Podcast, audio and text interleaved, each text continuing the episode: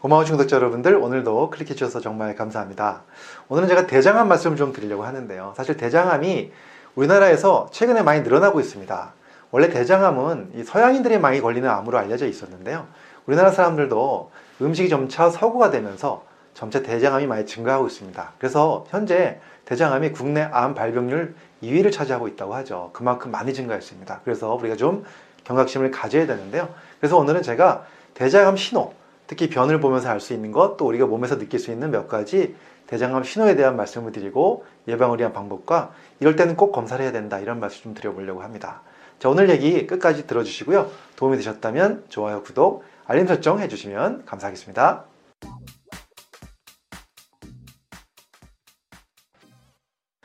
안녕하세요. 교육을 전공한 교육하는 의사 가정의학과 전문의 이동환입니다.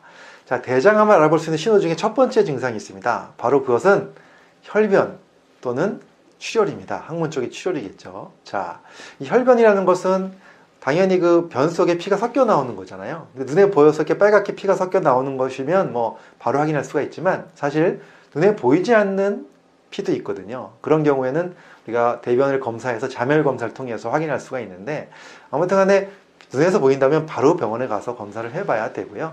어, 또 그렇지 않은 경우라도 자멸 검사, 우리 정기적 검진을 통해서 자멸 검사를 통해서도 대변에 혹시 혈변이 섞여 나오지 않는지를 확인하는 검사를 하게 되죠. 그리고 또 학문 쪽에서 나오는 출혈 이런 경우 대부분 우리가 치질 쪽으로 생각하는 경우가 많죠. 하지만 치질이 아니고 대장암이나 직장암 관련도 있을 수 있다는 겁니다. 왜 그러냐면요.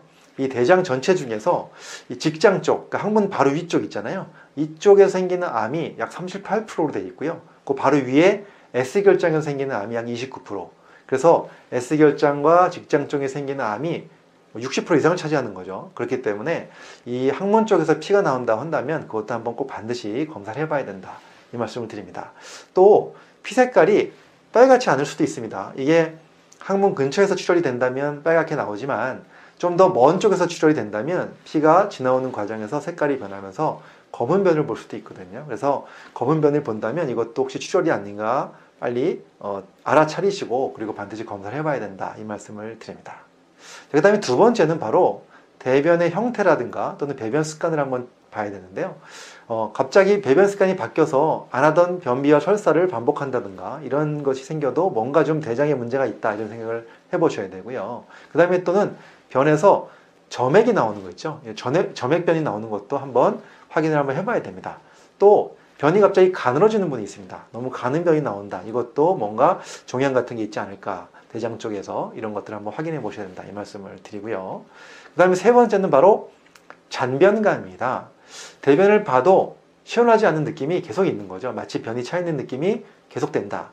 사실 이것은 어, 대변이 아니라 그 암덩어리 같은 것이 있어서 이것이 잔변감처럼 느껴질 수 있기 때문에 이런 증상도 꼭 확인을 해봐야 된다. 이 말씀을 드립니다. 그 다음에 네 번째는 바로 빈혈인데요. 빈혈이라는 것은 아시다시피 혈색 소 수치가 떨어지는 것이죠. 이것이 이제 빈혈의 증상이 여러 가지가 있죠. 갑자기 무기력증이 생긴다든가, 뭐 어지럽거나 또는 빈맥이 생긴다든가, 맥박이 빨리 뛰는 빈맥, 또 숨이 차다든가 이런 증상이 생기면서 검사해볼 때는 빈혈이 있다. 빈혈의 원인이 여러 가지가 있는데 특별한 원인 없이 빈혈이 생긴다면 혹시 대장 쪽에서 조금 조금씩 예, 암 같은 게 생겨서 자꾸 조금 조금씩 출혈이 돼서 나도 모르게 헤모글로빈, 혈색소 수치가 떨어져서 빈혈이 생긴 것이 아닌가 이런 것도 꼭 확인을 해봐야 된다는 것이죠. 그래서 어, 물론 여성분들은 이제 생리 때문에 빈혈이 생기는 경우도 많이 있지만 특히 남성분이 특별한 이유 없이 빈혈이 생겼다면 위나 특히 대장 쪽에 어떤 숨어 있는 암, 출혈 이런 것들이 있는지 꼭 확인을 해봐야 된다 이 말씀을 드리고요. 그 다음에 다섯 번째는 바로 복통입니다. 통증이 올 수가 있죠. 물론 통증이 다 있는 것은 아닌데요. 통증이 나타나는 경우도 있고요. 또는 배에 뭐가 만져지는 경우도 있습니다. 종기가 커졌을 때는 뭐가 만져질 수도 있죠. 어쨌든 이런 증상이 있다면 이것은 빨리 병원에 가서 확인을 해봐야 된다. 이 말씀을 드립니다. 자, 제가 지금까지 다섯 가지 말씀을 드렸는데요. 첫 번째는 혈변이나 이런 항문 쪽의 출혈. 두 번째는 대변의 형태가 바뀌었거나 또는 배변 습관이 바뀐 경우. 세 번째는 잔변감. 네 번째는 빈혈. 다섯 번째는 복통이나 뭐 배에서 뭐가 만져지는 경우라고 말씀드렸는데요.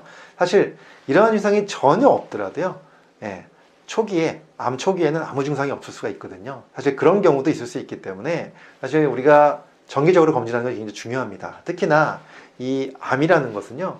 특히 대장암은 바로 생기는 것이 아니고 처음에 용종이 먼저 생기죠. 그래서 이것이 바로 대장암의 씨앗이라고 얘기하는데 용종이 생겼다가 시간이 지나면서 이것이 대장암으로 발전하는 경우가 굉장히 많습니다. 그래서 정기적 검사를 통해서 용종이 발견됐을 때 미리 제거를 하면은 대장암의 씨앗을 제거하는 것이 되기 때문에 그렇게 하는 것이 굉장히 중요하고요. 또 용종이 한번 발견됐다면 또 주기적으로 검사를 꾸준히 하시면서 또 생기지 않는지 확인을 해야 되고요. 그리고 50세 이상이라면 아무런 증상이 없어도 대장암 검사를 받는 것, 주기적으로 받는 것 반드시 하시는 것이 중요하다 이 말씀을 드립니다. 또 하나 추가적으로 말씀드릴 것은 대장암의 원인 중에 유전적인 게 또 있거든요. 사실 특별한 유전자를 가지고 있는 경우는 대장암의 원인 중에서 한 5% 정도 된다고 되어 있는데요. 근데 그런 특별한 유전자 없이도 가족력이라든가 이렇게 가족력 유전적인 것이 함께 연관되는 그런 암이 전체 대장암 중에서 20%나 차지한다고 합니다. 그렇기 때문에 친가족 중에 또는 친족 중에 어, 대장암 환자가 있다면 반드시 또 철저하게 검사를 하는 것 잊지 않으셨으면 좋겠습니다. 자, 그렇다면 무엇을 주의해야 우리 대장암을 예방할 수 있을까요? 대장암이 많이 걸리는 이유 중에 하나가 바로 동물성 지방 섭취입니다. 그래서 가능하면 동물성 지방을 적게 섭취하는 것이 좋은데요. 특히나 조리 방법이 굉장히 중요합니다. 동물성 지방이 구워지거나 불에 탈 때 또는 튀겨질 때 나오는 여러 가지 발암물질들이 있거든요. 그래서 그런 것들을 줄이기 위해서는 삶아 먹는 것이 굉장히 중요하고요. 가능하면 동물성 지방을 너무 많이 먹지 않는 것이 좋겠다 이 말씀을 드리고요. 두 번째는요. 제가 다른 영상에서도 말씀드린 적이 있는데 비타민 D가 부족해도 대장암의 발병률이 증가한다고 되어 있습니다. 그래서 비타민 D 잘 챙기는 것도 굉장히 중요하고요. 역시 중요한 것은 바로 정기적인 검사입니다. 그래서 이런 증상이 없더라도 정기적 검사를 통해서 반드시 미리미리 예방하는 것 굉장히 중요하다고 볼 수 있겠습니다. 자, 오늘은 제가 이 대장암의 신호에 대한 말씀을 드렸습니다. 그러면서 몇 가지 증상과 함께 또 주의점까지 말씀을 드렸는데요. 정말 이 대장암이 점점 증가하고 있습니다. 우리 다 같이 여기에 대한 경각심 잘 가지시고요. 더 건강한 생활 되셨으면 좋겠습니다. 감사합니다.